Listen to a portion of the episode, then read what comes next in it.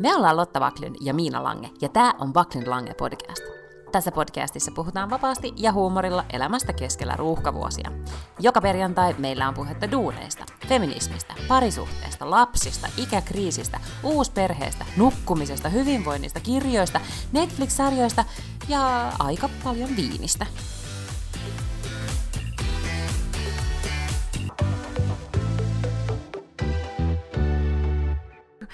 Täällä ei, al- aloitetaan nyt vaan, siis mä sanon, että hei Lotta, hei, täällä, täällä ei hakkaa mikään muu kuin siis mieheni, joka rakentaa meille ulko, mikä se on, varastoa, tai semmoista ulkotaloa. Herra Jumala, mä just mietin tänä aamuna, että mä puhun todella huonoa suomea nykyisin ja myös huonoa ruotsia. Mä en käytössä katso enää puhu mitään kieltä hyvin. Eli Siis, siis korona, ulkovarastoa. korona on aiheuttanut sen, että, että sä olet kadottanut nyt tota yhteyden kotimaahan ja sitä myötä sun äidinkieleen. Mm. Ja nyt sä puhut silleen huono suomi. Niin, tai siis sanat alkaa kadota. Mä ymmärrän. Monestihan Niin. siis tämmöisillä misseillä ja tällaisillähän tapahtuu se ihan niin kuin viikon parin jälkeen, kun on esimerkiksi käynyt Los Angelesissa ensimmäistä kertaa, niin he saattavat tulla sieltä takaisin ja um, äh, mä en oikein, mikä se sana on suomeksi, tiedätkö, kun ihan vaan kieli häviää yhtäkkiä, sitten se kuulostaa Andy McCoylta. Mutta onneksi mun lapseni on nyt, joka siis täyttää perjantaina viisi vuotta, josta voidaan myös puhua, koska se aiheuttaa ikäkriisin äidissä luonnollisesti. Mm-hmm. Mutta, tota, mutta hän on nyt alkanut, siis hän kyselee ihan hirveästi koko ajan, että mi- mikä mikäkin sana on suomeksi. Ah. Ja, ja nyt hän on niin kuin alkanut hahmottaa, että esimerkiksi jos eläinten nimistä kysyy, että et niin kuin, et mikä on anti, niin kuin antiloop, mikä se on suomeksi, ja sitten sanon Aa. antilooppi, niin sitten se on hahmottanut, että aika usein suomalaiset sanat on vaan, niin kuin, että niihin lisätään i perään. Totta, Eiks totta. niin? Et- Joo. Elefant on elefantti. Mm. Silloin kun mä oon Sitten ollut... yrittää Niin. itse näitä sanoja keksiä, tai siis muodostaa. Mutta siltähän ruotsalaiset aina kuulostaa, kun ne, kun ne tota, yrit, leikkii, että ne puhuu suomea, niin ne lisää vaan niinku nen sinne loppuun. Tiedätkö, että Rambo on niinku rambilainen ja tiedätkö, niinku, kaikkea tällaista. Mm. Tätä, äh, mähän olen siis Valtterin ikäisenä myös asunut Ruotsissa, ja mä puhuin silloin kyllä molempia, sekä suomea että ruotsia, mutta usein jotenkin substantiivit oli paremmin hallussa ruotsiksi, mutta taivuttaminen onnistui aivan hyvin suomeksi, joten mä olen siis ihan su- suvereenisti sekoittanut niitä kieliä ja puhunut sellaisia lauseita kuin, että saaks mä vatnata inneblummat, tai miksi Krister menee aina sykkelillä jobbettiin. Toi on se ihan kamala, mutta tolleen me tavallaan puhutaan täällä. Mm, aivan. Mm. Tai niin, ja, ja siis mä yritän niin kuin muistaa sanoa, hän, hän nyt huomaa, että hän ei jotenkin pysy mun kielessä, sit kun mä, en mun kielessä siis suomeksi, niin kuin suomen perässä, jos mä puhun nopeasti. Ja mä käytän tietenkin niin kuin semmosia, että mennäänkö uimaan, niin sit siinä on, se ei välillä niin kuin hahmota, että, että jos puhuu sille niin kuin puhekieltä tai huolimattomasti, Niin, niin, niin, niin, niin. sitten se Aivan. sanoo vaan, että ja mamma ja förstår inte, du pratar finska igen. Silleen, niin, että joo, se on meidän kieli, meidän pitäisi yrittää puhua sitä. Ehkä hän on vaan niin sivistynyt, että hän puhuu ainoastaan kirjakieltä, ja kun sä yrität tuommoista tai slangia tai lahen murretta puhua sille, niin hän ei vaan Se ei- ymmärrä. Mm. Me mä luulen, että me joudutaan menee Lahteen käymään vielä nyt tässä joku väli, että hän sit ymmärtää sitä, sitä kieltä. Mutta me puhutaan siis näin, että, että otatko makan, Mm, joo, joo, koska joo et, et, niin kuin, Joo. että jos haluaa voi leivän, niin, niin mm. sit, sit on makka kehissä. Mutta, mutta toisaalta niin kuin nyt tällä hetkellä meidän sanavarasto tai keskustelut pyörii ihan hirvittävästi erilaisten dinosaurusnimien ympärillä, joten niin, ne on universaaleja oikeastaan. Niin. Toi on hankalaa sit, kun Se lapset kiinnostuu jostain sellaista asiasta, mistä ei itse ymmärrä mitään. Esimerkiksi mun tytär on tosi kiinnostunut, tai ehkä just nyt tällä hetkellä, mutta siis vuosi pari sitten niin oli ihan super super kiinnostunut avaruudesta. Ja siis mä en ehkä osaa ehkä edes nimetä niin kuin planeettoja, tai ehkä jos osaan, niin ainakaan oikeassa järjestyksessä, tai osaa sanoa, missä, niin kuin, missä päin avaruutta ne on, niin kuin sijoittuu tavallaan aurinkoon nähden, niin tämä yksi hallatelee niitä ja sitten se kyselee kaikkia asioita avaruudesta ja sitten sä et vaan osaa vastata yhtään mitään. Sitten tulee vähän semmoinen, että no niin, onneksi on tota, toi peruskoulujärjestelmä, koska äidin kyvyt loppu kesken. Ja onneksi on Google. Mm. Mutta sitten äh, Valterilla tulee siis, äh, hänen tarhakaverinsa perheineen tulee tänne perjantaina yllätysjuhliin, äh, juhliin. Että saadaan edes jot- jotkut synttärikemut pystyyn, niin tota, Ää, niin myös hänen poikansa on, Valtterin paras kaveri on hyvin dinosaurus kiinnostunut, ja, ja sitten me ollaan aika paljon facetimattu tässä nyt, kun pojat ei ole nähty yli no, kuukauteen. Niin tota, mä ostin sitten Valtterille vispyyläisestä lelukaupasta jonkun dinosauruksen ja, ja hävitin sen lapun, niin lapuissahan yleensä lukee, että mikä, mm, mikä dinosaurus aivan, se on, ja, ja sitten hirveästi yritettiin Google selvittää, että mikäköhän tämä nyt on. Sillä oli pitkät niin kuin, kynnet ja höyheni tai jotakin hyvin erikoisen näköinen oli. Ja sitten Walter sitä esittelemään tälle, tälle kaverilleen, ja, ja sitten kaverin äiti, joka on kuitenkin niin kuin HR-ammattila, HR-ammattilainen, ja, ja siis ihan ei ole dinosaurusalalla, niin yhtäkkiä vaan sanoi, että oo, onko sulla toi tridididi, ja niin kuin sanoi sen nimen. Ja mä vaan silleen, Frida, miten, miten sä voit tietää sen sille, hmm? että hänestä on tullut ekspertti, koska mm. ne on niin kuin iltakaudet vaan tietenkin. Niin dinosauruksia on siis vissiin kymmeniä tai satoja, niitä on siis valtaisesti. Tämä tiedoksi kaikille, jotka ei tiedä, okay. että niitä on tosi paljon. Jotka ajattelee, että opettelee ne kaikki neljä nyt. Mm. Joo, niin okay. ei, mä kanssa jotenkin luulin, että niitä on vaan niin kuin muutama. Ja sitten mua on esimerkiksi just yllättänyt, että kuinka, tota, kuinka pitkä ajan jakso se oli, kun ne hallitsi maapallolla. Nyt en tokikaan muista sitä, mutta se oli tosi tosi pitkä ajanjakso. Toinen, mitä, mitä, mistä mä oon tullut ekspertiksi, on, äh, nyt voin pitää tämmöisen pienen geologisen luennon, mutta kaikille niille, jotka eivät tienneet, niin, niin Kotlannin saarihan on muodostunut, siis tämä on käytössä katsoen niin kuin vanha koralli riutta, tai siis mm-hmm. merenpohjaa niin kuin Australian kohilta, jostain Tyynenmeren kohilta. Kun, ähm, kun siis joskus oli maapallo siinä asennossa, ja, ja sit, mä en tiedä miten se tapahtui, mutta sitten jotenkin tämä kohta maata tuli tänne. Joten koko tämä niinku, todella kuulostaa, selitys, kuulostaa mutta... todella spesifiltä ja tieteelliseltä. no mutta jotenkin ne mannerlaatat sitten liikkuu ja... joo, ja joo, niinku, mä ymmärrän. I don't know. Se, tai en mä ymmärrä, mutta si- uskon. Niin, joku Sikuurikausi taisi olla tämän kauden nimi, koska mä oon nyt erikseen vielä mennyt sit sitäkin googlettelemaan. Mutta tämä on siis tapahtunut way beyond ennen mitään dinosauruksia edes, tämä niin, niin homma. Mm.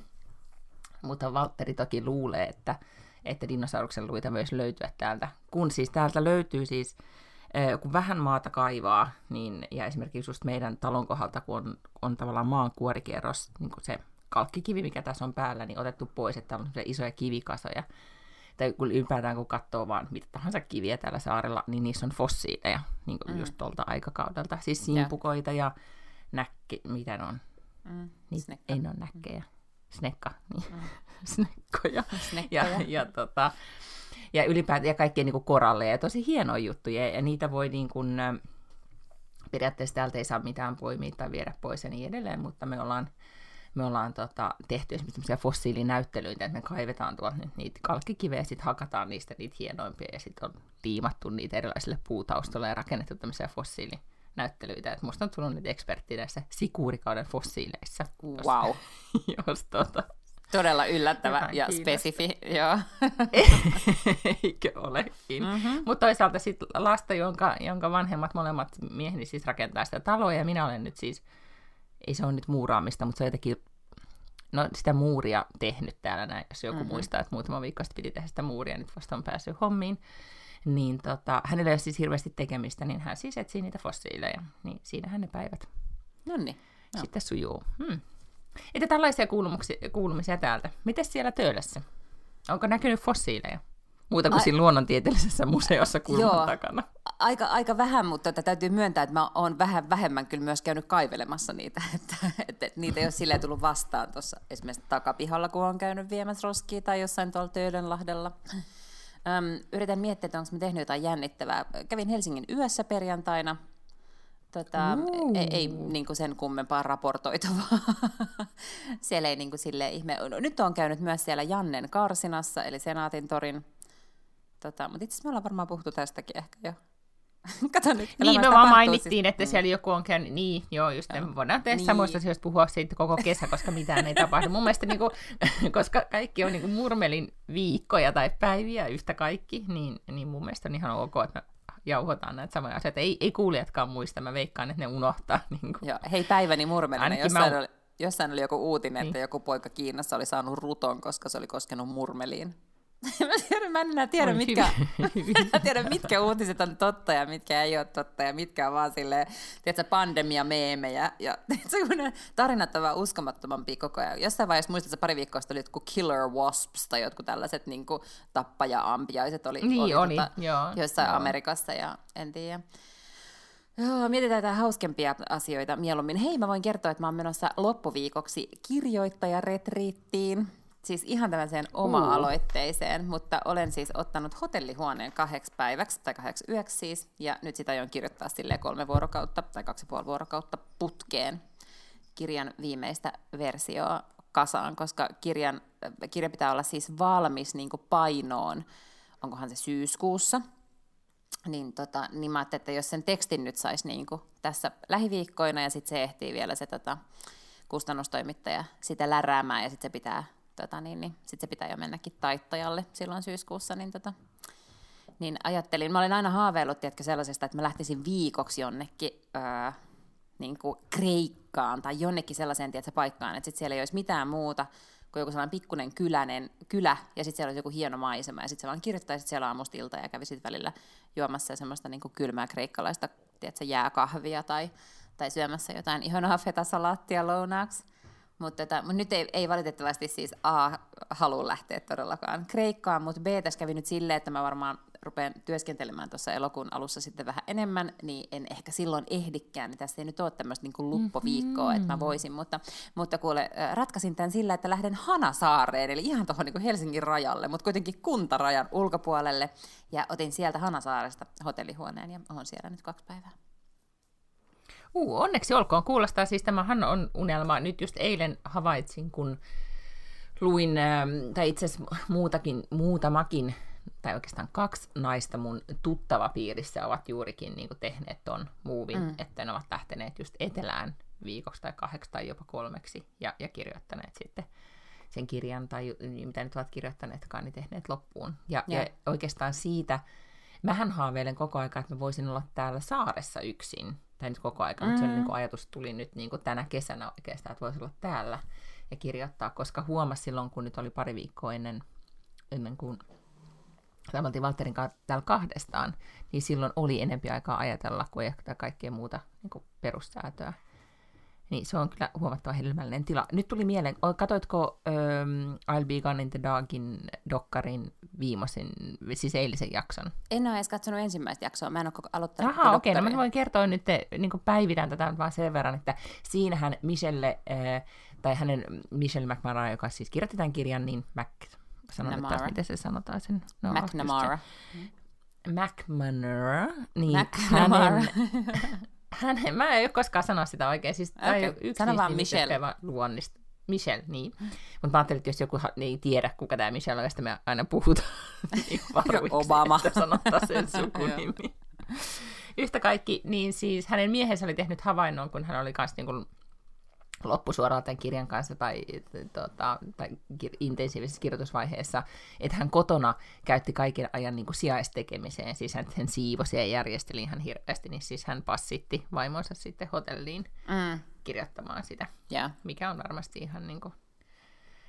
Mutta en mä tiedä, jos mä makaisin niin kuin luksuskylpytakissa ja, mm. ja olisi toi, mikä se on, huonepalvelu, Joo, ja siis ruokaa, yms, mä, niin, niin, en mä tiedä, saisinko mä mitään tehtyä. Hannasaari kuulostaa siltä, että siellä ei välttämättä ole ihan tämmöinen meininki. No siis siellä on kyllä joku huonepalvelu, mutta en mä muutenkaan siis saa aikaiseksi niin, että mä en pidä taukoja. Et kyllä mä, silloinkin, kun mä kirjoitan, niin en mä nyt niin kuin neljää tuntia enempää putkeen niin kuin järkevästi saa aikaiseksi asioita. Että kyllä sitten niin viimeistään neljän tunnin jälkeen onkin pakko pitää joku lounastauko tai kävelytauko tai jotain semmoista.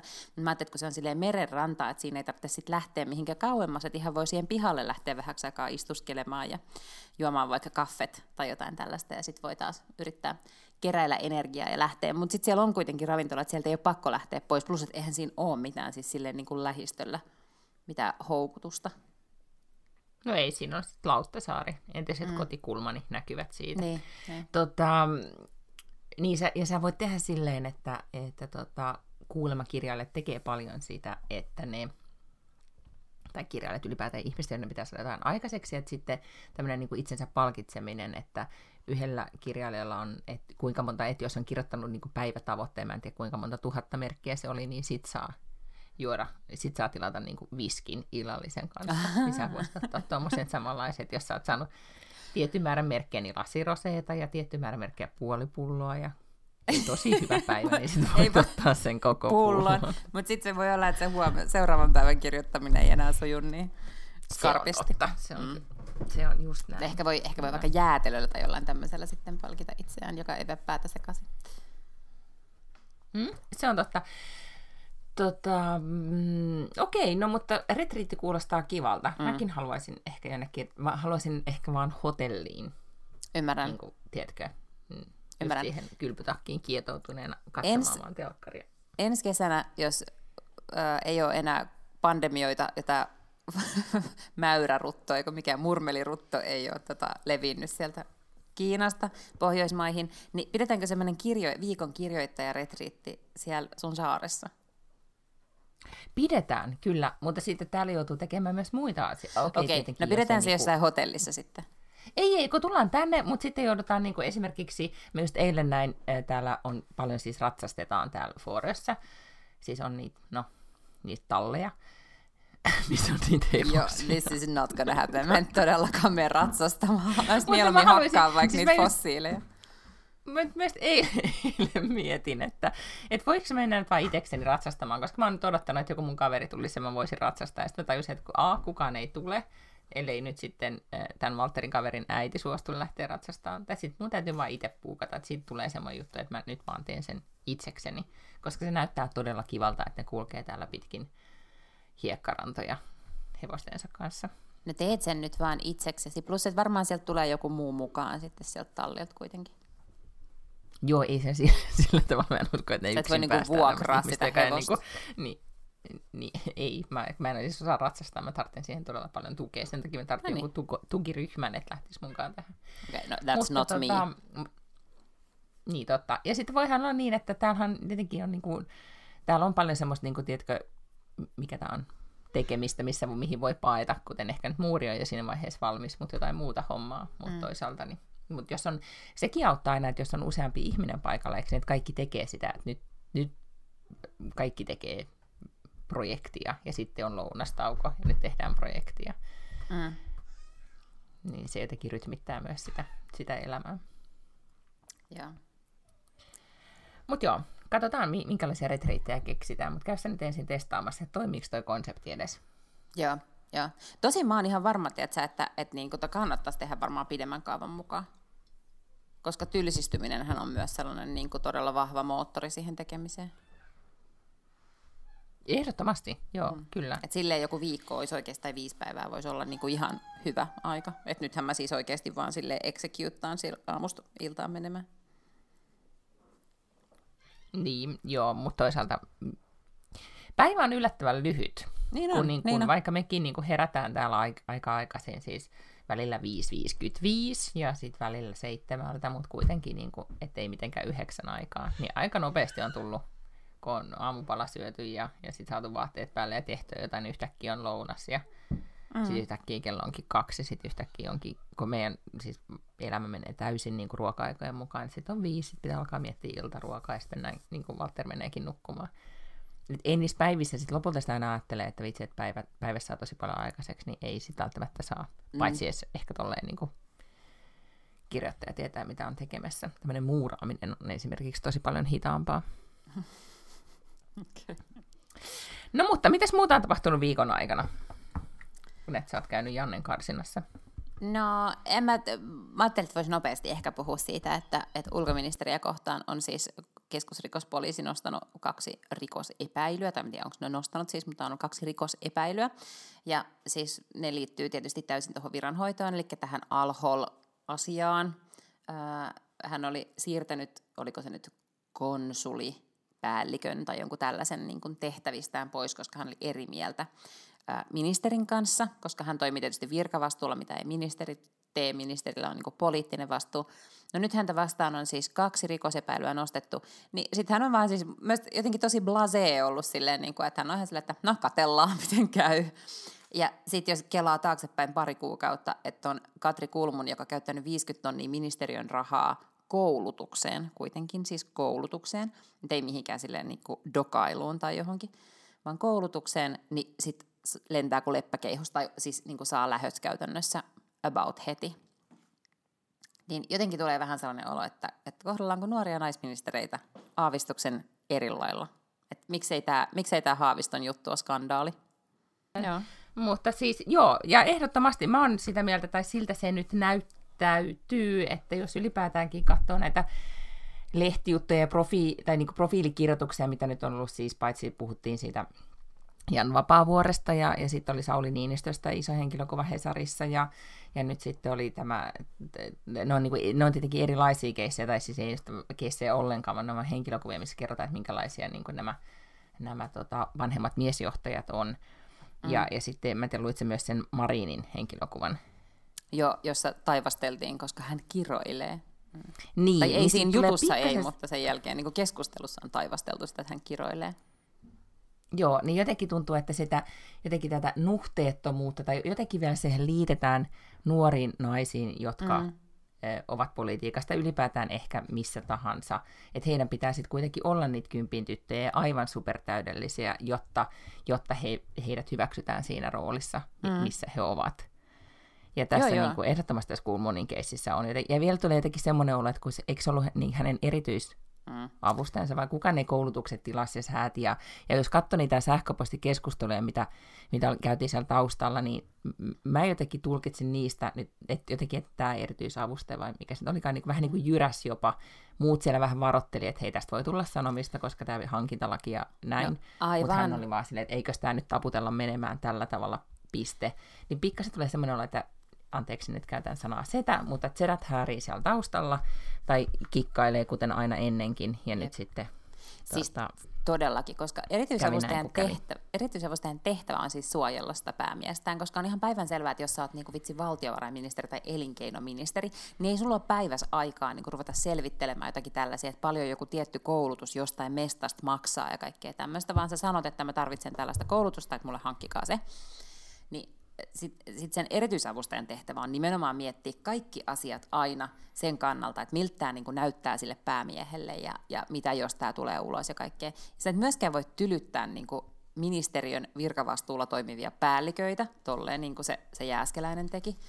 Se, se, tota niin, niin. Mun mielestä tässä niin meni enemmän niin, että siis sen olisi pitänyt lentää sieltä heti ulos sen erkkarin, eikä niin, että ikään kuin ministeri suojelee erityisavustajaa. Että tavallaan tässä niin kuin tavallaan ministeri heitettiin bussin alle avustajan siis sijaan.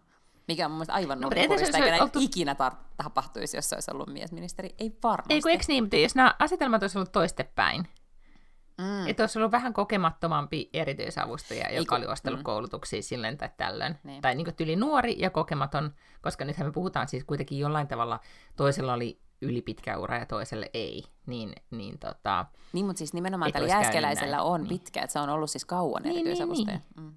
niin. Mm. Niin sitten olisi kuitenkin niin kuin, se, olisi se erityisavustaja sitten laitettu pihalle siinä toisessa tapauksessa. En tiedä, siis äm, jotenkin äm, hyvin nä, nyt se, että et, mitä nyt Kulmunista aikoo tehdä jatkossa ja niin edelleen, tai miltä hänen poliittinen tulevaisuutensa näyttää, en osaa sanoa siitä, mutta jotenkin tuntuu, että Marin on, niin kuin, että kyllä se, sen täytyy, niin kuin, kun miettii näitä kaikki juttuja ja, ja, ja mitä, mitä hänestäkin on, niin jotenkin tuntuu, että hän varmaan puhaltelee välillä silleen, niin kuin, että täytyy hänen niin kuin välillä miettiä, että oh god, minkälaista meininkiä. Mutta hyvin hän niin, mun mielestä on jotenkin, hänellä on semmoinen imago ainakin, tai että vaikuttaa siltä, että vaikka se häntä häiritsisi tai, tai välillä ottaa päähän, niin hän ei kyllä näytä sitä ollenkaan tätä. Mm. Onhan se, onhan se siis niin kuin vetänyt niin. vähän kilarit pari kertaa jossain täysistunnossa. Onhan se siis niinku suuttunut. Että kyllähän sillä niinku... Mä oon vaan nähnyt ne Tampereen valtuuston, niinku, missä Joo. on puheenjohtaja, niitä videoita. Ne on, ne on viihdyttäviä, missä se pistää näitä vanhoja jääriä paikoilleen. Ja.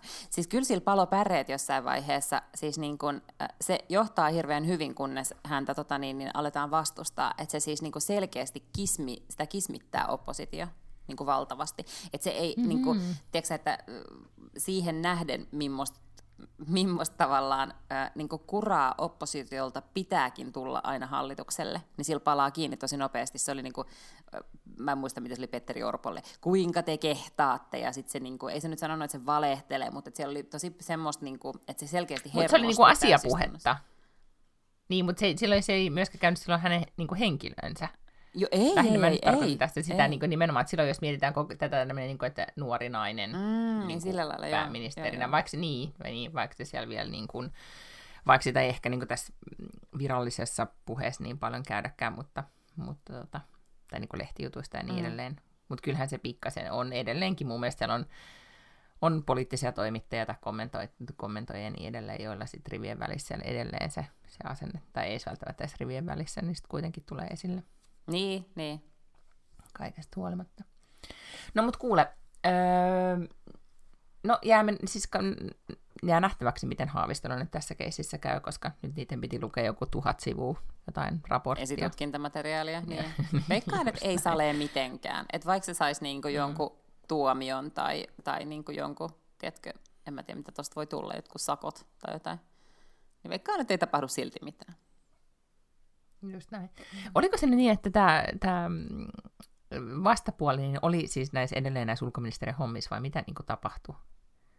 Siinä on kaksi äh, rikosepäilyä ja toinen liittyy siis siihen, että, että siellä oli tota niin, niin mä muistan, oliko se niin konsuliasioiden päällikkö tai joku tämmöinen, joka oli siis eri mieltä kuin ministeri jostain tietystä asiasta, koska hänen mi- mielestään se niin kuin, äh, ei ollut laillisuusperiaatteiden jotenkin tai että, mä muistan, miten se meni, mutta että hän ikään kuin toimi virkavastuulla niin kuin hän koki, että laki sanoo, ja ministeri oli eri mieltä.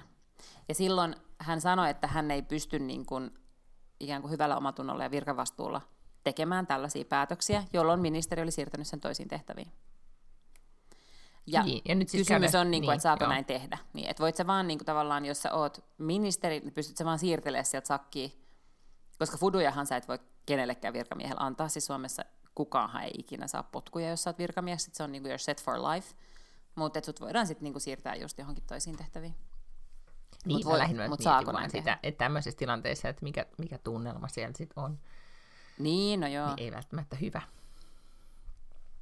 jos miettii. No mutta tota, kuten sanottu, jää nähtäväksi. Mä olisin mm. halunnut puhua sellaisesta asiasta, jos, oliko sulla muita poliittisia kommentteja, niin kuin Lotan poliittisessa cornerissa, oliko muita puheenaiheita? Ei, ei. Kesähän on silleen ihastuttavaa, mm. että ei oikein niin tapahukkaan myös mitään. Just näin. No, mulla on siis ollut tässä, mikäs päivä me juteltiin viime viikolla tai laitettiin viestiä siitä, että kun mä en tiedä, oliko tämä nyt hormonaalista vai mitä tämä oli, mutta siis kun mulla oli niin, kuin, niin pitkään oli hyvä fiilis ja kiva meininki, mutta sitten jotenkin viime viikolla niin kuin, en tiedä, törmäsin seinään, joka oli, niin kuin, oli myös vähän oli pandemiaa siinä ja just ahdistusta siitä, että mitä tässä nyt taas. Olin jo unohtanut sen, että, että pitäisi nyt vähän miettiä, että mitä, miltä syksyllä elämä näyttää ja pääseekö tässä nyt sitten Suomeen käymään vai, vai eikö pääse. Mutta sitten muutenkin, että oli niin kuin, vähän teki tuli, oli niin kuin ankea tunnelma ja, ja sitten suoraan sanottuna vitutti, oli huonoja päiviä. Niin se sitten vinkkasit mulle, mikäs päivä tämä nyt oli viime viikolla jossain keskellä viikkoa että kun mä mietin sitä, että lähtikö, lähtisinkö lenkille vai joisinko roseita, en sitten tehnyt kumpaakaan. Ei kun niin, sitten aloin kuuntelemaan podcastia, koska sä suosittelit, sä sanoit näin, että kuuntele jotain hyvää podcastia. Ei kun, mm. nei, sä sanoit, kuuntele Brené Brownia. Niin, se oli sun aivan. ehdotus. Kyllä. Mm. Ja jolloin sitten mä tajusin, että joo, Brené Brown on hyvä, mutta mä en saa siitä niin paljon kiksejä kuin ehkä sä saat, että mulle esimerkiksi just Elizabeth Gilbert on semmoinen, että mä saan sen äänestä, niin kuitenkin se on rauhoittava ja hyvä. Mm. Ja sitten todettiin, että ehkä semmoinen podcast, missä näissä molemmat olisi niin ultimate hyvä. Mm-hmm. Ja sitten mulla on myös Oprah toimii tämmöisenä niin kuin, yeah miten nyt sanoisi, turvapodcastina. Podcastina, johon palaa silloin, kun, niin kuin, tai niin kuin en mä tiedä, voisi sanoa äänimatoksi, joka vaan on taustalla. Tai, tai sitten on myös semmoisia, niin jossa, jossa sanotaan hyviä asioita tai ne on kannustavia tai jotainkin, että saa mm, ajatuksia mm. muualle. Niin tota, noi on, noi on semmoisia, mihin mä palaan. Niin mä olisin halunnut näistä puhua, että mitkä on niitä, niitä semmoisia niin sun jaksoja tai tyyppejä tai juttuja, mihin sä palaat, jotka no, sä tiedät, että mm. nostaa sun tunnelmaa, jos joku on dropannut tunnelman. No niin kuin mä sanoin, niin, niin Brené on, että et kuuntele Brenéitä, koska se niin mä teen. Siis mulla oli kans joku pari viikkoa sitten oli sellainen niin kuin epätoivon hetki.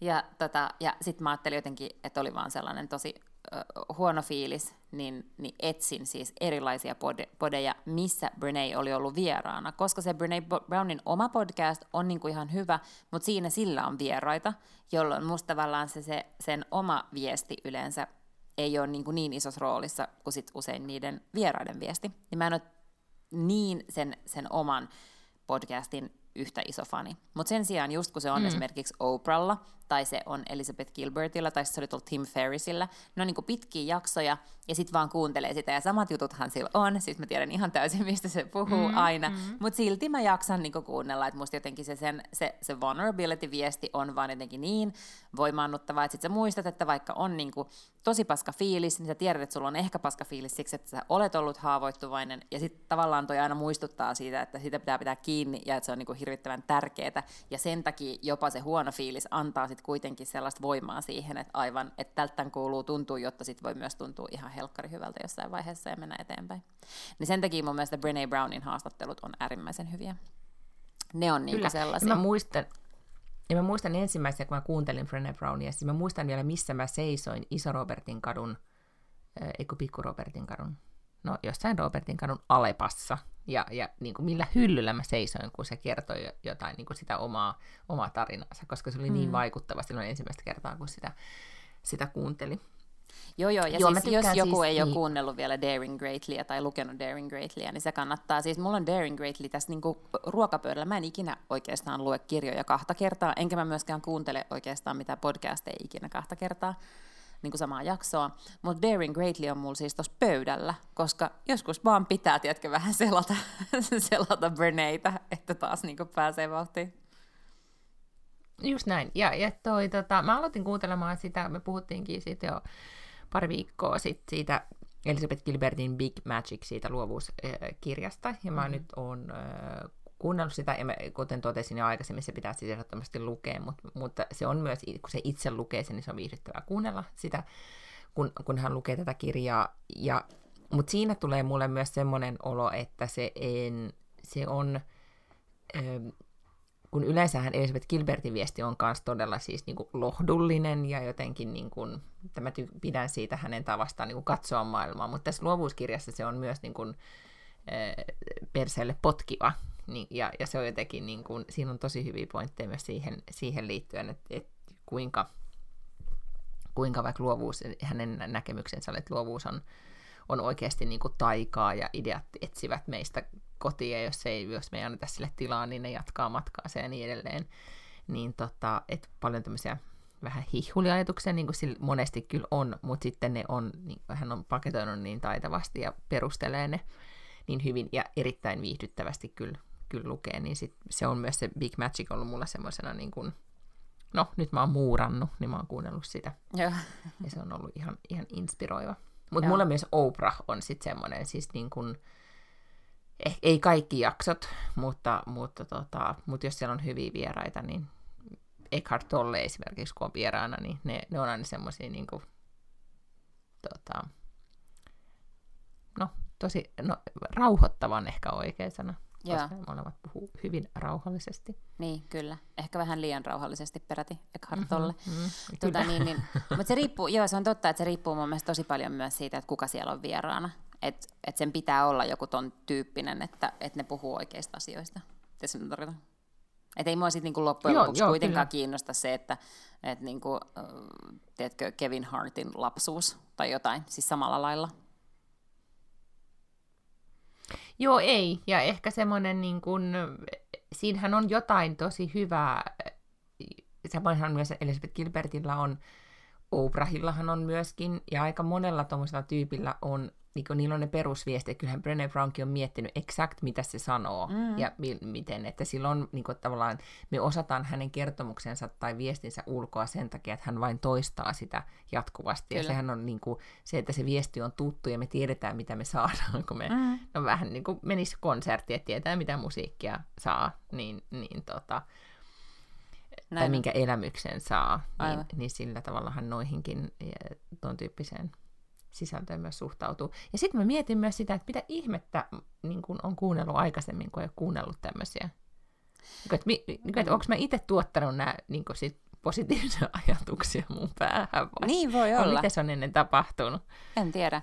Mutta sitten toinen, mitä mä tykkään kyllä kuunnella myös, joka sitten vie yleensä ää, ajatukset taas jonnekin ihan muualle, niin on My Favorite Murder.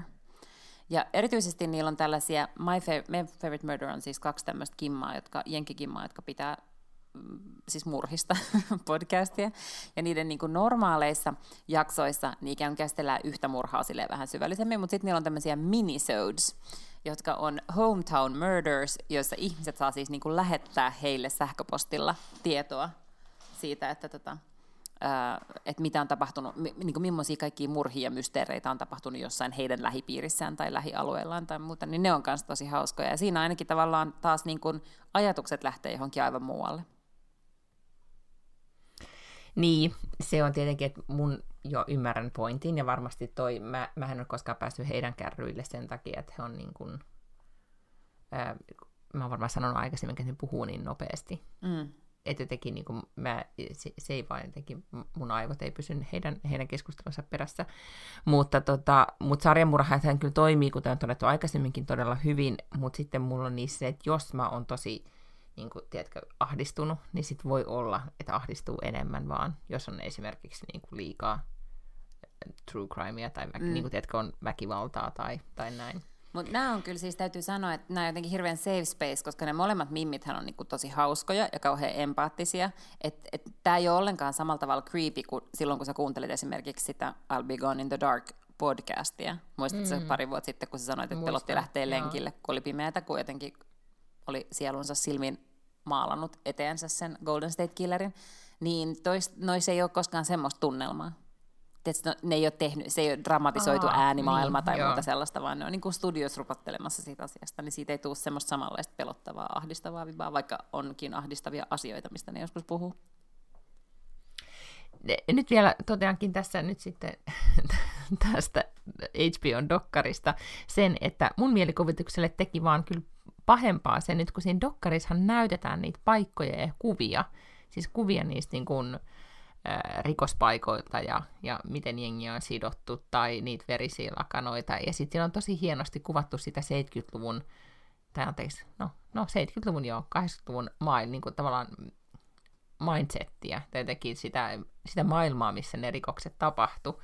Niin jotenkin mun mielikuvituksella eilen, kun mä katsoin sitä yksin täällä yläkerrassa, niin jouduin sitten kysymään, että voisiko mieheni tulla seurakseni katsomaan dokumenttia. Hän ei suostunut, koska hän, hänellä on käynnissä Frazier Marathon, mitä hän nyt on katsoo, siis kaikkia tuotantokausia läpi, niin hän ei missään tapauksessa halunnut keskeyttää sitä Frazier-hommeliaan, koska hän että en jaksa tuota, olen nähnyt siitä, olen nähnyt yhden dokumentin, tiedän siitä kaiken, en jaksa enää. Mm. Ja, ja sitten jouduin sen ihan itsekseni katselemaan loppuun. Kyllä mäkin mieluummin ehkä katsoisin Frasieria. Mm, jotkut TV-sarjathan toimii myös näin, että just Kyllä. Kuin ehkä mulla Friendit, tai Joo. jotenkin niin kuin Sex and the City, missä mm-hmm. on se sama, sama jotenkin niin kuin kohottava tunnelma, mutta tota, Joo. Ja ennen kaikkea ää, varmaan Podcastit niistä... on kyllä tehokkaampia monesti. Joo, joo, ja siis kun podcasteja voi kuunnella sitten tavallaan, niin kun, vaikka sä olet matkalla jonnekin, niin ethän se nyt silloin voi, tai voi tietenkin tihrustaa tuosta kännykän ruudulta frendejä, mutta on se, ei se ehkä ihan siis toimi samalla tavalla. Mutta tota, mut joo, ennen kaikkea niissä varmaan on tärkeää, että se tuttuus jotenkin, tiedätkö, niin kuin, että se on vähän niin kuin sä olisit ystävien seurassa, kun sä katsot Frendejä tai Sex and the City tai jotain sellaista. Ja sä voit olla varma, että sieltä ei tule mitään yllättävää ja ahdistavaa, koska sä tiedät ihan täsmälleen, mitä sieltä tulee. Joo, just näin. Se, se on tota... Niin, ehkä onko tämä joku tämmöinen niinku pandemia-asia vai ikäasia vai, vai onko se vaan sitten niinku mi, mi, mindset-juttu, että sit haluaa, jos on niinku no ehkä se on enemmän mindset-juttu sit, jos on niin kuin, mm, ahdistunut tai aivoihin ei mahdu enempää, niin sitten haluaa vaan palata johonkin tuttuun ja ikään kuin ohjelmoida vähän aivoja uudestaan. Esimerkiksi Brené Brownin äänellä. En mä, niin, en mä usko, että tämä on mikään mm. pandemia-juttu. Niin ei, koska mulle tämä oli myös ennen pandemiaa. Mm. Muistan elävästi, että sama, sama, samat haasteet oli eli ennen myös tätä. Mutta, mutta kun puhutaan tuttuudesta tai siitä, että, että mikä, mikä tota, että kehen, minkälaisiin tyyppeihin me jäädään kiinni ja miksi, tai mi, miksi just Oprahin viesti vetoaa, no okei, okay, Oprah on ehkä huono esimerkki, koska se vetoaa tyyppi kaikkiin, mutta et, niin kuin, että miksi just Brené Brown on sulle se juttu. Mm. Niin mä kuuntelin yhtä podcastia, missä puhuttiin, to, tai nämä on niin kuin myös vanhoja jaksoja, mulle myös siis Alex Sinke, joka on tämä Ruotsin isoimpia podcasteja, mistä ollaan nyt puhuttu muutaman viikon aikana, niin heillä on, on tota, todella hyviä siis vanhoja jaksoja, kun nyt podannut siis jo vuositolkulla. Ja on olemassa erilaisia listoja, missä on tämmöisiä niin hauskimmat jaksot tai itkettävimmät jaksot tai, tai kaikki mahdolliset jaksot. Niin tota, mä monesti palaan näihin listoihin myöskin ja, ja sitten kuuntelen niiden niitä niin kuin, mun suosikkijaksoja. Ja yhdessä jaksossa, mitä, mitä kuuntelin tuossa pari päivää sitten, niin ne puhuivat siitä, että miksi jotkut maailmat, niin kuin, miksi me jäädään kiinni joihinkin todellisuuksiin tai erilaisiin maailmoihin, ja miksi ne kiinnostaa meitä, ja, ja miksi, tai tuntuu tutuilta, ja miksi jotkut toiset taas ei ollenkaan. Mm. Ja esimerkiksi siis nämä voi olla siis konkreettisesti oikeasti olemassa olevia maailmoja, tai menneitä maailmoja, mm. tai niin kuin tyyliin skifimaailmoja, mutta, mutta he käytti esimerkkeinä esimerkiksi niin kuin, joitain kiinnostaa 20-luvun Pariisia, ja. mitä siellä tapahtui, tai 60-luvun San Francisco, ja, tai sitten niin kuin, no ihan vaikka nykyaikana mm. joku, joku paikka tai maailma. Mutta tota, wow, nyt just mulle tuotiin fossiili. Tämä on oh. todella hieno. Wow. Valtteri, vietkö nää? Ihan, äiti tulee ihan kohta katsomaan. Tosi hienoja. Yes. Niin, niin mä olisin halunnut tietää, että mitkä sun tämmöisiä, niin kun, niitä ei siis tarvitse mitään turvamaailmoja, mutta tämmöisiä kiinnostusmaailmoja, mitkä, tai mitkä tuntuu sulle omimmilta. Ja Tö... mihin TV-sarjoihin tai elokuviin tai kirjoihin, jotka tapahtuu niissä maailmoissa, sä palaat, tai mistä sä etit lisätietoa, koska siihen liittyy myös se, että haluaa kuluttaa sitä maailmaa tai tietää siitä enemmän jollain tavalla. Tätä, joo, Kuten mä, niin kuin dinosaurukset. Niin, aivan, ja fossiilit. tätä, tätä avaruus.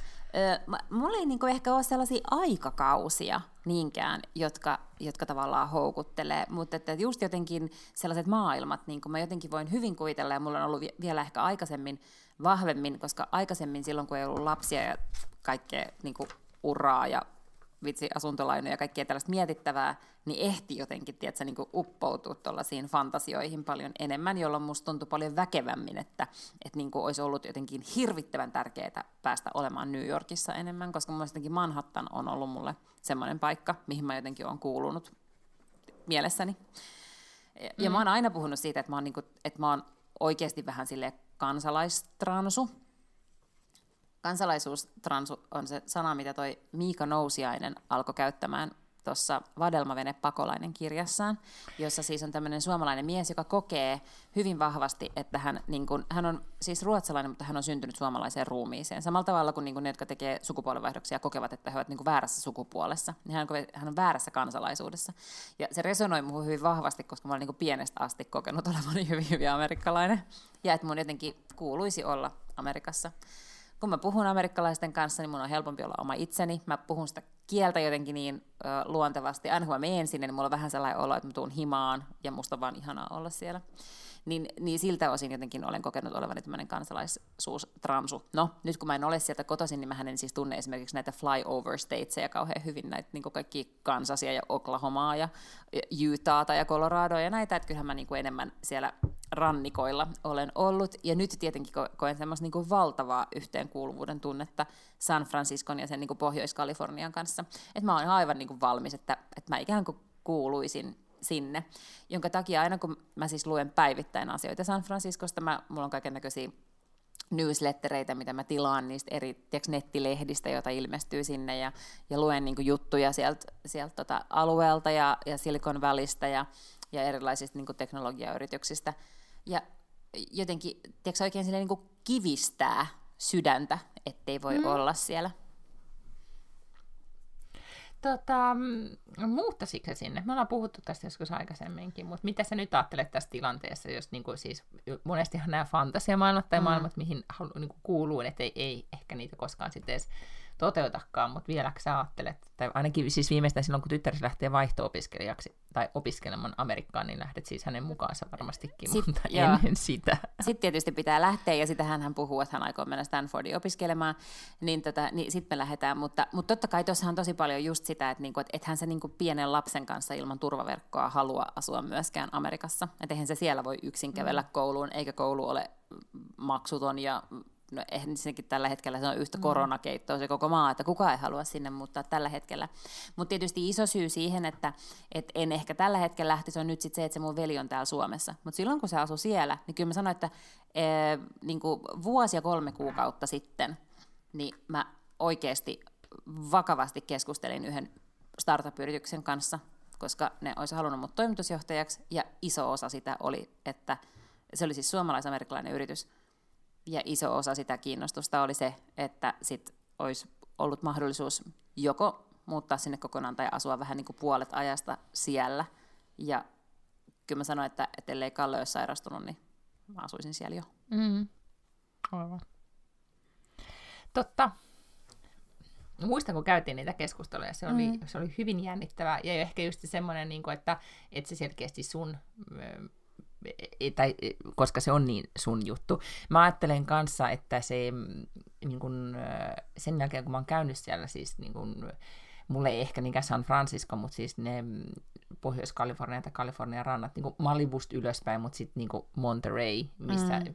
Big Little Lies tapahtui, ja ne, niin ne on mun mielestä jotenkin semmoisia paikkoja, että mä haluaisin et, et, lukea paljon enempi, että minkälaista siellä on ollut ja mitä siellä on tapahtunut, ja siellä on niin kuin, tavallaan kaikki, myöskin se niin kuin vanha, niin kuin, mm. ehkä just tämä Golden State Killer-aikakauden niin 70-80-luvun Kalifornia tai 60-70-luvun Kalifornia. Kaikki nämä, niin kuin, nyt mä just bongasin niin kuin dokkareita, musiikkidokkareita, niin kuin Laurel Canyon, että mitä Losin, Losin musiikkielämässä on tapahtunut 70-luvulla, koska mä oon aikaisemmin siis niin kuin lukioikäisenä ollut ihan hurahtanut hippeihin, mikä on niin kuin, hyvin jännittävää. Yeah. Mutta mä oon ollut silloin, niin kuin mä oon lukenut sekä suomalaisista hipeistä ja sitten myös siitä niin kuin San Franciscosta ihan hirvittävästi. Mä en tiedä oikein, miksi miksi me niihin, mikä se oli se asia tai juttu, joka sai mut silloin kiinnostumaan niistä niin paljon. Mutta tota, mutta mä olin ihan siis, mä kulinkin niinku hippinä ympäriinsä, koska mä, jotenkin, mä niin halusin elää sitä aikakautta, kunnes mä sitten jotenkin ymmärsin, että et ne niinku, et käytti huumeita ja kaikkea sellaista mm. vaarallista. Kyllä. niin, niin, tota, niin sitten se ei ollutkaan enää niin, niin tota, houkuttelevaa. Mä annan hei tässä vaiheessa vinkin, koska on olemassa tällainen mm. kirjasarja, jonka nimi on Tales of the City. Ja se on alun perin ilmestynyt kolumnisarjana joskus 60-70-luvulla San Francisco Chronicle-lehdessä. Ja se on semmoinen kirjailija kuin Armistead Maupin. Sitten se se, mm-hmm. se alkoi kirjoittaa niistä niinku romaaneja, ja niitä romaaneja on varmaan yhteensä ilmestynyt ehkä kahdeksan kappaletta, joista viimeisin on ilmestynyt ihan siis sanotaanko neljä vuotta sitten, joka lienee nyt olevan sitten tämän, tämän ehkä sarjan viimeinen. Uh, Mutta sen lisäksi siitä on tehty tota, uh, sarjoja, eli Netflixissä löytyy, sieltä löytyy ensin, olisikohan se 80-luvulla tehty ensimmäinen, toi uh, Tales mm-hmm. of the mm-hmm. City-sarja, ja nyt siitä tehtiin kaksi tai kolme vuotta sitten uudestaan niin kuin lisää jaksoja.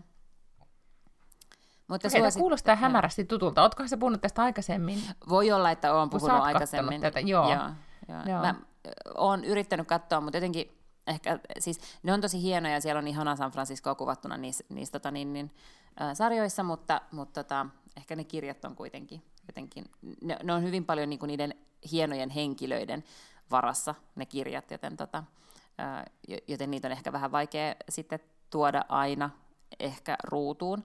Mutta mut siellä kerrotaan siis tosi paljon siitä, että et tota, et millaista se oli se oikeasti se 70-80-luku siis HIV-pandemian aikaan. Ja siis niin kun, mm-hmm. San Franciscossahan se lähti, ja sen takiahan ne on pystynyt esimerkiksi nyt hoitamaan tämän, tämän pandemian niin hyvin. Siellähän on vähemmän sairastuneita kuin Suomessa – San Franciscossa ja siellä alueella, tota, on se, että niillä on ollut siis tavallaan aidosti ikään kuin pandemiakokemusta. Sen takia, että, että se HIV, kun se alkoi leviämään tuossa tota niin, niin, seksuaalivähemmistöjen keskuudessa 80-luvulla, ennen kuin oli ikään kuin tietoa, että miten siitä, miten siitä suojaudutaan, ja sitten, sitten kun tiedettiin, miten siitä suojaudutaan, niin miten se saatiin se tieto ulos ja se tieto toimimaan, niin, tota, niin on paljon sellaista, koska siellä oli totta kai paljon siis 80-luvulla eläneet homot niin oli semmoisia, että siis ystäviä kuoli ympäriltä, ihan niin kuin kärpäsiä. Aivan.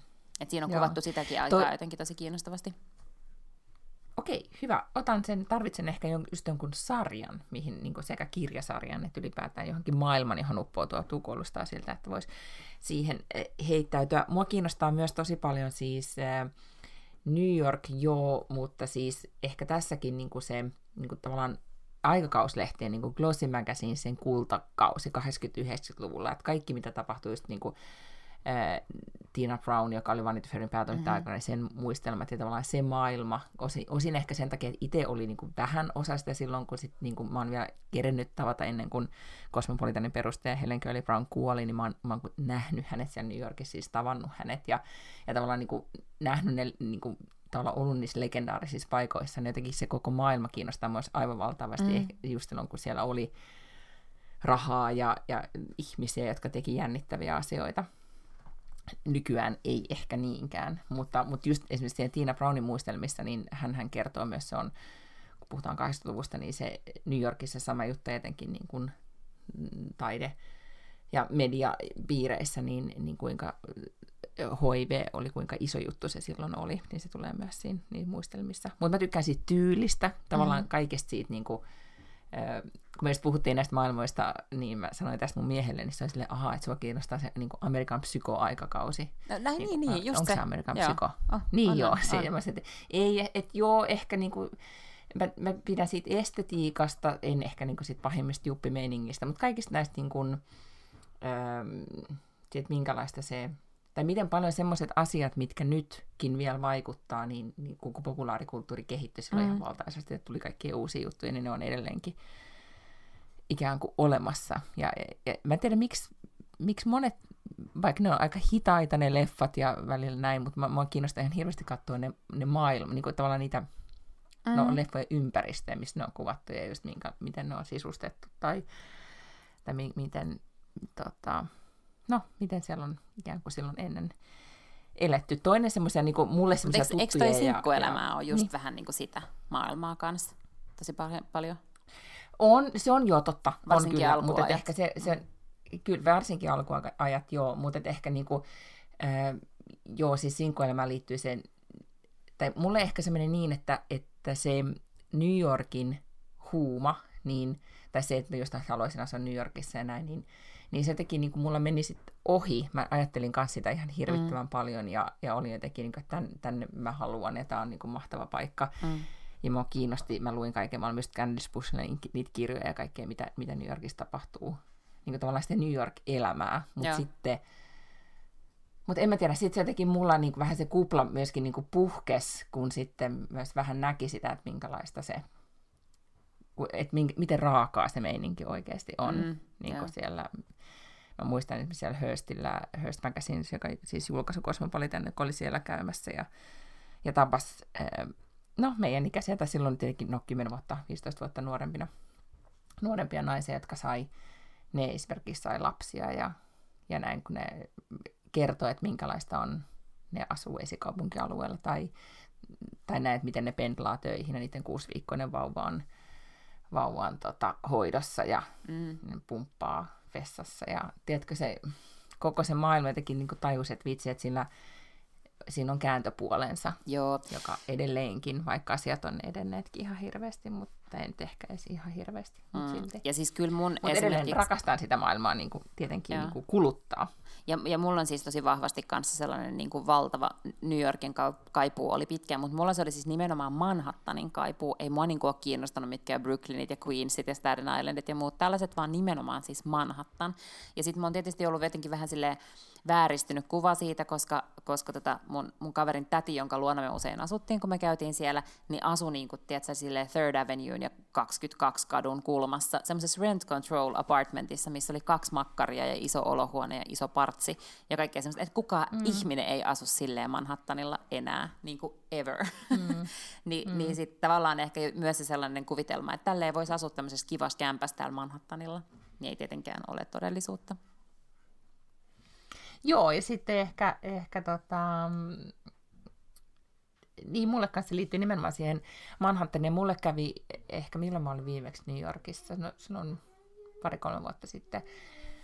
Ja jotenkin kun ehkä myöskin se, että, että kun se oli niin, ö, jotenkin esimerkiksi just Sohon alue ja miten siellä pyöri silloin, niin kuin, en mä tiedä, ehkä nyt siis kymmenen vuotta sitten, niin, niin kuinka makeita ja hienoa kaikki oli. Ja nyt varmaan ne hienot ja makeat paikat, niin ehkä ne ei enää tietenkään tässä iässä enää sä et enää ehkä myöskään saa niitä samoja kiksejä, koska sä oot sit nähnyt jo, jo paikkoja, siinä on myös ehkä tämä puoli, ja ne varmaan makeat paikat on nyt jossain Brooklynissa, jossain, missä, missä en ole sit käynyt, koska nimenomaan mulla on kanssa ollut toi sama Manhattan fiksaat mm. jostain syystä. Ja tiedätkö, mutta, mitä? mutta sitten siihen liittyy mm. jotenkin se, että, tiedätkö, että esimerkiksi niin muistaakseni, tai Sohossa on kahvila tai alue kuin Dean de Luca, mm-hmm. tai ei siis, siis kahvila, siis mikä on semmoinen niin herkkukauppa. Ja, mm.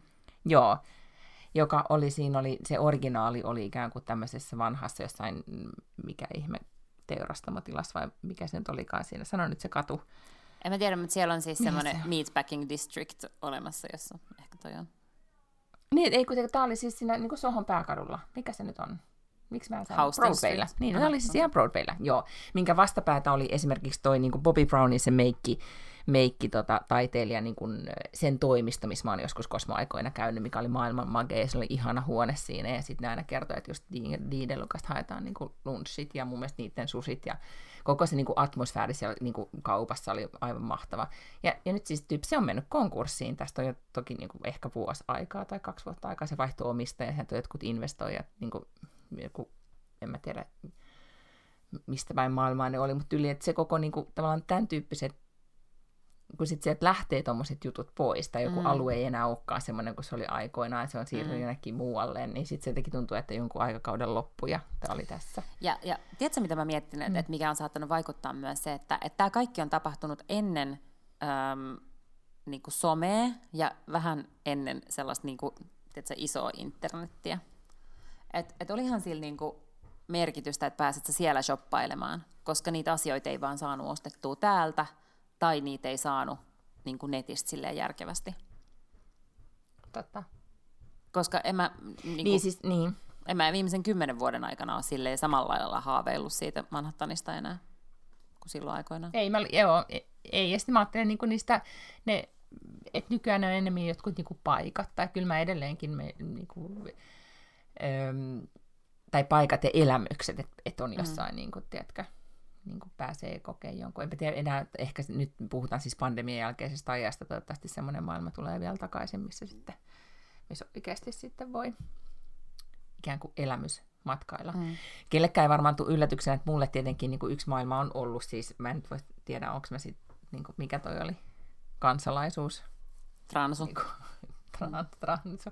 Mutta siis, että Ruotsi on ollut aina mm. tietenkin semmoinen, että, että mä oon tuntenut niin kuin Ruotsaa, niin kuin ruotsalaisuuteen, tai ehkä, niin kuin, tai ehkä ruotsalaisuuteen, siis Tukholmaan. Että Tukholma on aina ollut mulle semmoinen jotenkin niin kuin, ää, ihme, niin kuin, en tiedä, ihmeellinen paikka, mutta siis mm. kuitenkin, että siellä tapahtuu asioita ja jotenkin se niin kuin mindsetti. Ähm, että et on aina koko aika jotakin uutta ja, ja, niin, ja näin. Mutta tietenkin nyt, nythän se kupla on, kuten viime jaksossa puhuttiin, niin ehkä myös nyt vähän puhjennut tietenkin, koska sitten niin kuin, kaikki ei ole ihan aina siltä, miltä ne, mm. miltä ne näyttää. Mut toi mutta, on, mutta mm. tota, niin. Mähän siis, äh, mun vanhemmat asuu Budapestissa silloin, kun mä synnyin. Ja mä oon ollut kaksi, kun me ollaan muutettu sieltä pois, niin mä en kauheasti muista siitä ajasta, kun me ollaan asuttu siellä, mutta tietysti mä oon aina kuullut näitä tarinoita siitä, että että millaista siellä Budapestissa oli. Ja sitten kun mä tota, aloin opiskella, niin mä sitten mun kummiset asu, asu siellä Budapestissa. Hän on siis suomalainen ja suomalaisyrityksessä veti sitä niin konttoria siellä, jolloin tietysti nepotistisesti pyysin häneltä, että olisiko mitenkään mahdollista, niin kuin, että teillä olisi kesätyöpaikkoja, kun mä haluaisin lähteä kesätöihin ulkomaille. Sitten hän sanoi, että no heillä on konttori kiinni tässä kesän, mutta hänpä vähän soittelee. Ja Ansolla se soitteli mulle aika nopeasti sitten takaisin ja sanoi, että no, että täällä on toisen tämmöisen suuren metsäyhtiön suuri konttori myös täällä Budapestissa, ja he voisivat ottaa sut sinne kesätöihin.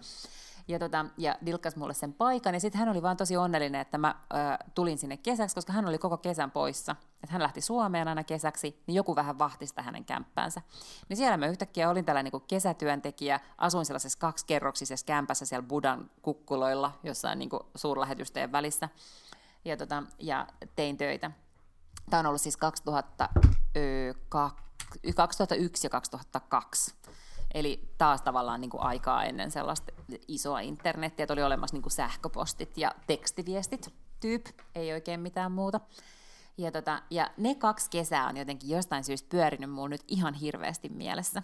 Ja se, jotenkin mä luulen, että se ehkä alkoi siitä, kun me puhuttiin tästä Dolly Aldertonin kirjasta viime viikolla, mikä oli sellaista niin kolmekymppis humua ja sellaista niin muistelua, niin ehkä se jotenkin on avannut sitten tämän, tämän tota niin, niin, muistelun niihin kahteen kesään. Mutta se Budapest on semmoinen, mihin mä kaipaan ihan valtavasti aina, ja johon liittyy mulla tosi paljon sellaisia niin kuin ihania muistoja, ja varmaan vähän sellaista itsenäistymiskesää ja kaikkea tällaista.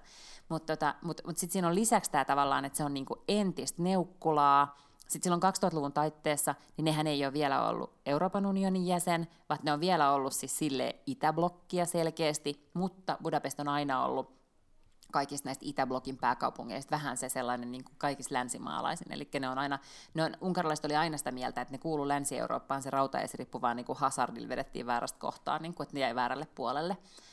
Mutta tota, mut nyt taas on tosi mun mielestä jotenkin niin kuin inhottavaa ajatella Budapestia, koska siellä on aivan sellainen, niin kuin Unkarilla on aivan umpihullu pääministeri, joka, tota, niin, niin, joka nyt siellä huseeraa menemään. Ja eihän se Unkari nyt enää ole ollenkaan se paikka, missä mä haluaisin hengata tai haluaisin olla. Ja musta jotenkin hirveän sääli, kun tapahtuu noin omille rakkaille paikoille.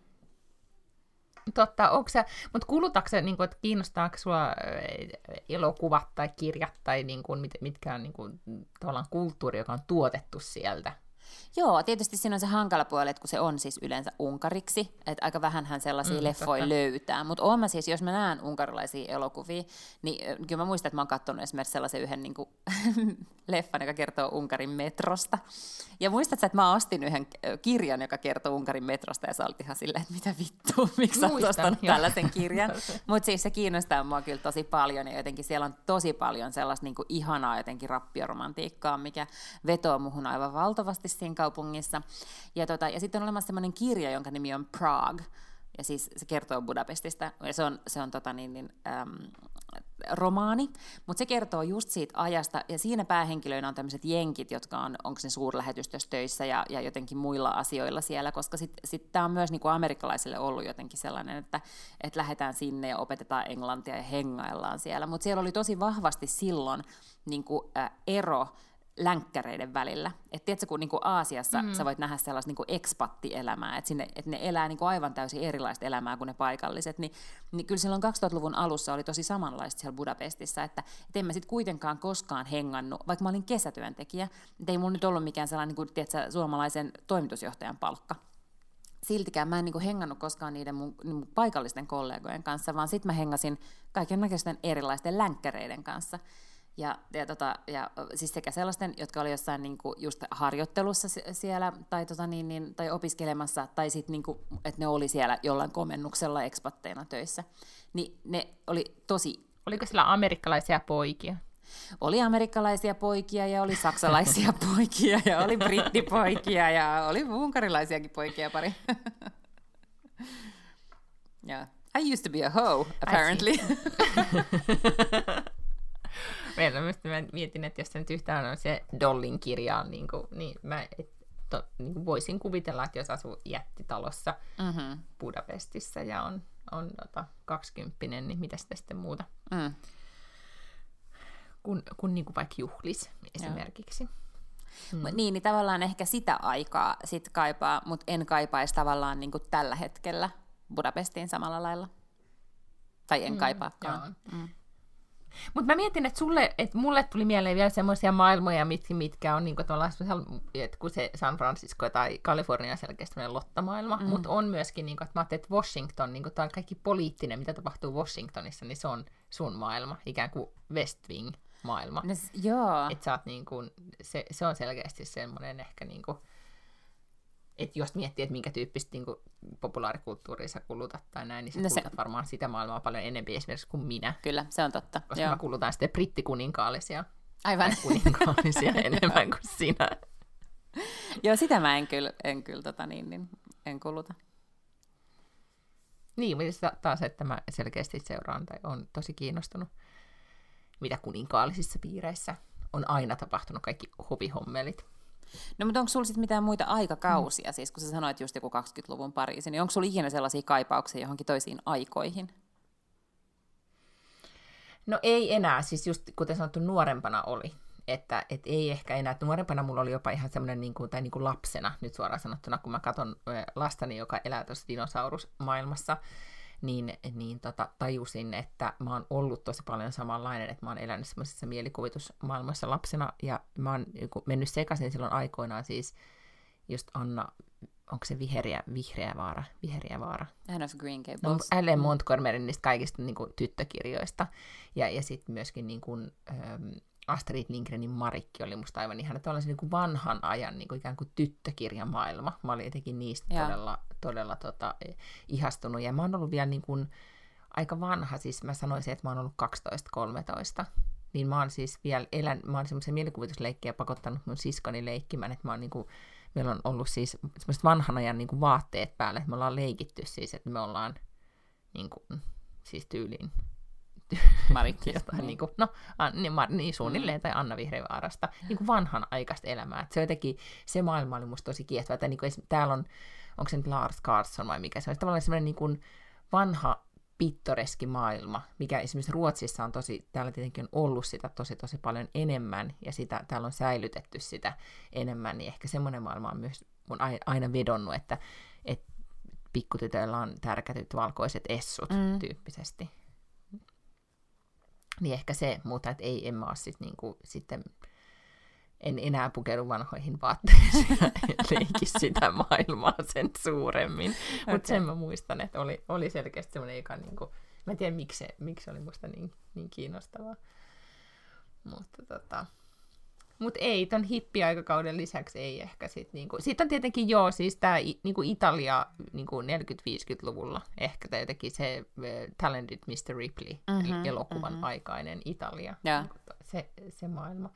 Mutta en mä ihan hirveästi, niinku, jos mä nyt mietin, että lueks mä paljon kirjoja tai näin, niinku, niinku, kulutaks mä sitä, sitä maailmaa ihan hirveästi, niin en. Joo. Aika amerikkalaista se on, mikä on aika pelottavaa, että kuinka, niin kuin, kun puhuttiin just mieheni kanssa siitä, että mitä tämä pandemia tekee jenkeille ja heidän ikään kuin koko sille yhteiskunnalle ja kulttuurille ja kaikelle, että pystyykö he jatkossa ikään kuin dominoimaan näin, näin kun he ovat tehneet, Mm. ikään kuin luomaan meille tämmöistä niin kuin, tämmöisiä maailmoja, missä me eletään, koska selkeästi no, se koneisto on vaan työntänyt sieltä niin paljon tavaraa. Niin.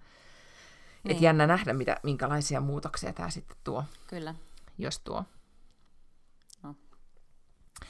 Mutta näin. Tota, nyt mun, mä luulen, että mun pitää mennä kuitenkin niinku takaisin todellisuuteen, koska, Äsh. koska tota, Mut niin munkin. Ash, niin Toi, ei niinkään fossiilit ei kutsu, mutta me, me lähdemme tänään Vispyyhyn, on kaupunkipäivä.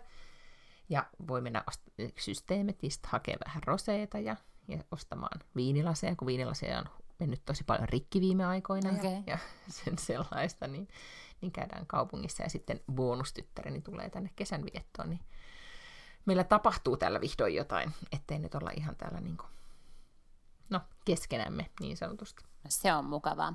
Mä nyt äh, ryhdyn mm. sitten odottelemaan tätä loppuviikon kirjoittajaretriittiäni. No niin, ja sitten ensi viikolla saamme raportin siitä, että mitä retriitissä meni. Mm, ehdottomasti. Että su- suositellaanko konseptia myös muille. Joo. Joo. No mutta sitten äh, heinäkuuta on vielä puolet jäljellä. Laskin tässä juuri, koska alkoi ahdistaa, että kesä loppuu, mutta eipäs vielä lopukkaan. Niin, niin tota, näähän sitten palataan ensi viikolla ja sitten mietitään, että minkälainen murmeliviikko on ollut takana silloin. niin me tehdään. Hyvä. Palataan. No, hyvä. Moikka. Good Hei doo!